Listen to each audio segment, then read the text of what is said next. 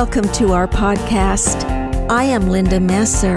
My husband Ron and I invite you to join us in our weekly broadcast of A New Voice of Freedom.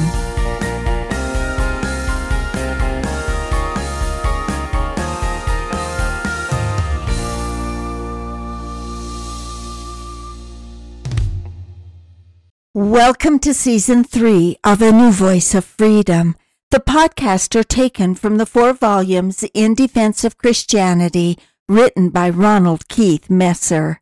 Podcast 229 is entitled A Layman's Argument for the Existence of God, Part 5. We are here on earth to become Christ like. Behold, what manner of love the Father hath bestowed upon us, that we should be called the sons of God. Therefore the world knoweth us not, because it knew him not.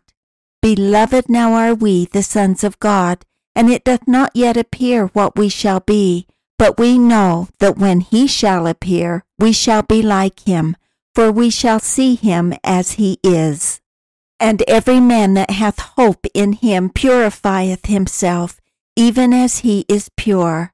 Whomsoever committeth sin transgresseth also the law.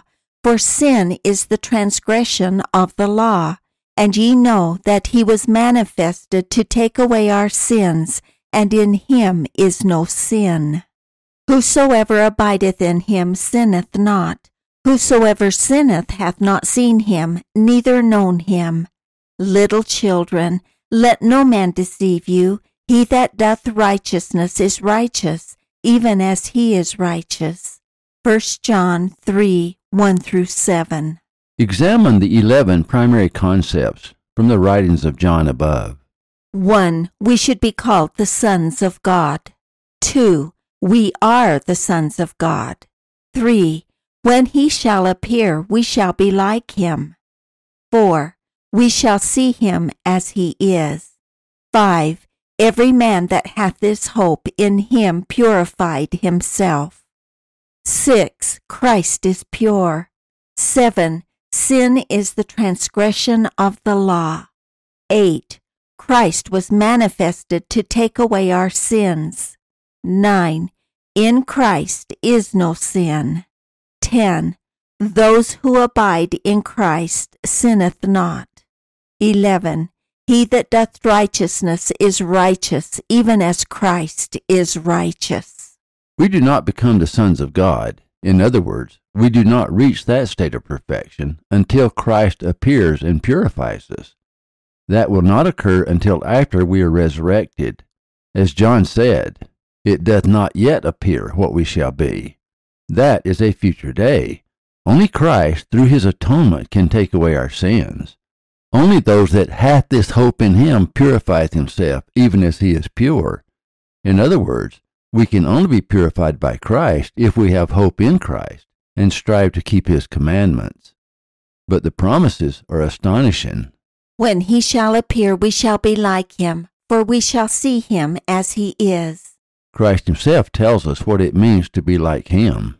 Then shall the righteous shine forth as the sun in the kingdom of their Father. Who hath ears to hear, let him hear. Matthew thirteen forty three. That is what Paul is referring to in 1 Corinthians 15 when he talks about the resurrection of the dead. There are also celestial bodies and bodies terrestrial, but the glory of the celestial is one, and the glory of the terrestrial is another. There is one glory of the sun, and another glory of the moon, and another glory of the stars, for one star differeth from another star in glory so also is the resurrection of the dead. It is sown in corruption, it is raised in incorruption. Christ will be a celestial body. He will shine with the glory of the sun, as described by Paul, who saw Christ on the road to Damascus. He told King Agrippa, At midday, O king, I saw in the way a light from heaven, above the brightness of the sun, shining round about me and them that journeyed with me. Acts 26:13. John also saw the resurrected Lord and describes him in the same way. And his countenance was as the sun that shineth in his strength. Revelation 1:16. If you want to know what God looks like, imagine a being like yourself with the following differences. He is a resurrected being with a perfect body that shines like the glory of the sun. Paul tells us that if we live a Christ like life, we will be like Christ in the resurrection. For if we have been planted together in the likeness of his death, we shall be also in the likeness of his resurrection. Romans 6 5. Before coming to earth, our immortal spirit bodies, which house our immortal intelligence, lived in heaven with God. Having a spirit body in the image of God gave us greater freedom. It was the first stage in our eternal progression to take upon us the image of God and to live with Him in His kingdom. There was no veil drawn over our minds. We had perfect knowledge. However, we were just spirits to gain a mortal body, we had to come to earth. The Bible says that the Lord God formed man of the dust of the ground. In other words, he created our mortal body from the elements of the earth. Then he adds, he breathed into his nostrils the breath of life. He placed our immortal spirits in our mortal body. Only then did man become a living soul. The soul refers to both the spirit and the body. Life exists not in the physical body, but in the spirit. All living things have a spirit. Only the spirit contains life. Only the body dies. The immortal spirit doesn't. I believe in the science of evolution, but I do not believe in all the theories of evolutionists. But regardless, if God used the theory of evolution in the physical creation of the body, how does that disprove the existence of God? On the other hand, Theorists have carried the theory of evolution out of the realm of science and put it in the realm of fantasy, in many cases beyond the reach of known laws. Those remain theories. Only that which can be proven through the strict scientific methods of the many theories surrounding evolution should be accepted as scientific fact. The point is that God uses laws to govern all creation. The spiritual purpose is far greater than the physical necessity. As stated above by John and by Paul, the end goal of our Father in heaven is to make us gods like himself. We also have the witness of King David. I have said, Ye are gods, and all of you are children of the Most High. Psalms 82 6. In addition, we have the declaration of Christ himself, who quotes David as the Jews are about to stone him. Jesus answered them, Many good works have I showed you from my Father. For which of those works do you stone me? The Jews answered him, saying, For a good work we stone thee not, but for blasphemy, and because that thou, being a man, makest thyself God. Jesus answered them, Is it not written in your law, I said, Ye are gods? If he called them gods, unto whom the word of God came, and the scriptures cannot be broken, Say ye of him, whom the Father hath sanctified and sent into the world, Thou blasphemest, because I said, I am the Son of God. John 10 32 through 36. Christ will always be our God and our Savior, but Christ is suggesting that there are an infinite progression of gods, all in the lineage of God. The end product would be endless knowledge, endless power, endless joy, endless love, endless happiness, endless consciousness, endless creation, and endless posterity. How could that be done? First, as set forth in other podcasts, it is based on the eternal nature of intelligence, on an eternal path of progression. There's only one way eternal progression can happen through law, absolute, unalterable law. Will would be an inherent part of intelligence, just as life would be. But for free will to exist, there would need to be conditions, thus giving intelligences a choice whether or not they wanted to progress eternally. Those conditions of law would define right and wrong, moral and immoral, good and evil. As John tells us, sin is transgression of law. Breaking the laws of God is the only sin. Progression could only occur through obedience to law. Good and evil would give birth to agency. Earth life is merely one necessary stage in that eternal progression. In heaven, two terms are introduced by God free will and agency. Will is set free by conditions of law. An agency, which begins with a knowledge of good and evil, is made possible by a choice between good and evil. On earth, two more terms would be introduced freedom and liberty. Freedom is a product of choice and would be subject to temporal laws. What do temporal laws allow, and what do temporal laws disallow? Liberty would be subject to man made laws. What does government allow, and what does government disallow? Earth life would be subject to temporal laws, which may include parts of the theory of evolution. It would include the laws of physics, the laws of chemistry, and the laws of biology. Eternal life would be governed by spiritual laws. Spiritual laws would include all the laws of God relating to eternal life or eternal progression. From a religious standpoint, then, God is seen as the Father of our spirits.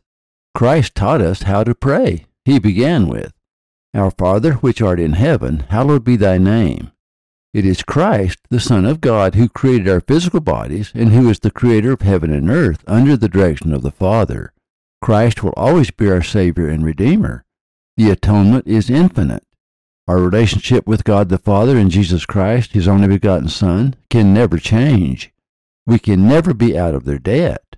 The atonement must be eternal because the law of justice is eternal. That means that the resurrection and final judgment are eternal. God created our immortal spirits in which He placed our self existent intelligence. He created our immortal spirits in His image. He created our mortal bodies after His likeness. He placed our immortal spirits, called the breath of life, into our mortal bodies, thus giving the mortal body life. However, our intelligence, our free will, and our agency are not products of the brain or body. They are products of the spirit. The physical body is a biological machine that obeys the commands of the spirit in matters related to free will and agency. The problem is the body dies. Therefore, there is a need for a Savior who can bring about a resurrection from the dead, thus restoring the body and the spirit with one significant difference. The new body is as immortal as the spirit and can never die. Thus, eternal progression continues forever. Earth is a temporary place created by God to allow mortal life. It is perfect because God is perfect. It is governed entirely by law. Laws are organized into complete sets, acting independently, which allows agency. However, all laws are governed by higher laws until you reach the throne of God Himself, who is the governor of all laws. Nothing is created without law. Nothing is preserved without law, and nothing is perfected without law.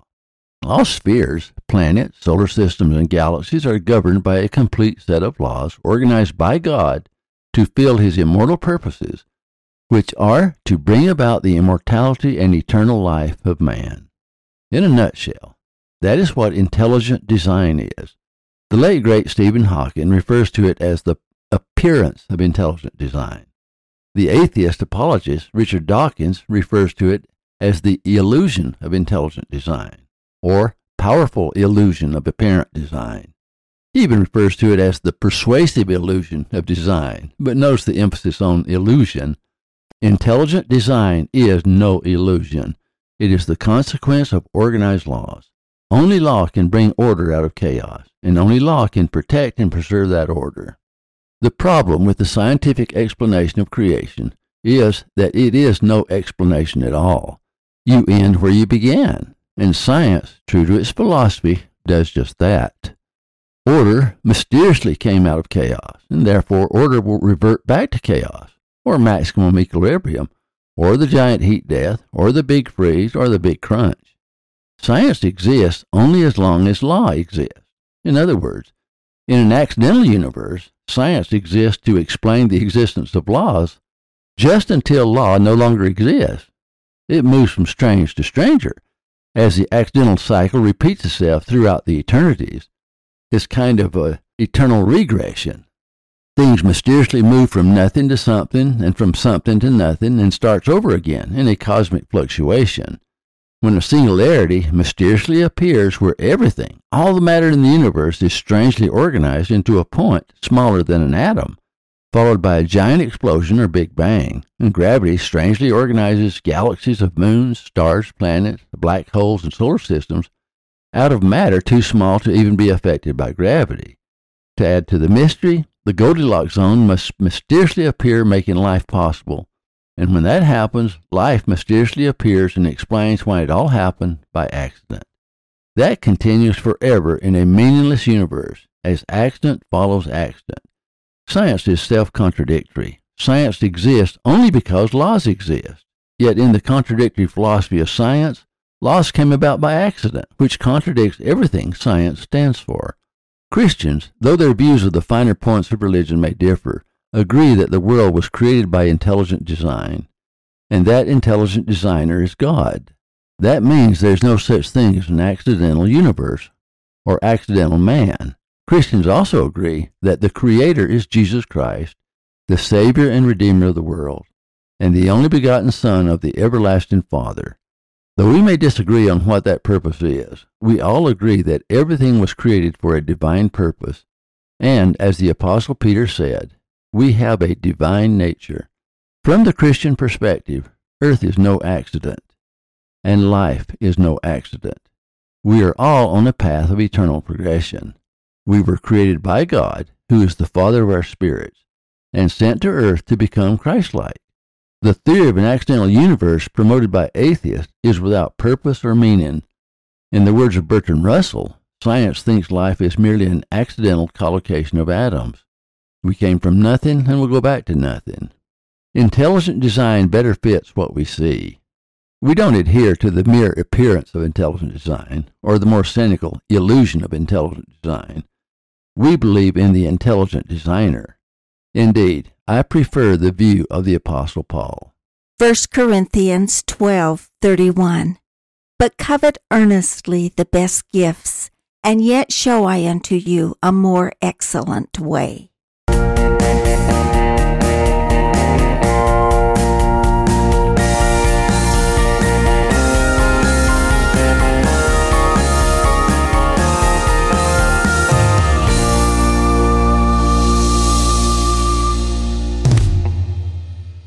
Thank you for listening. Watch for our next podcast.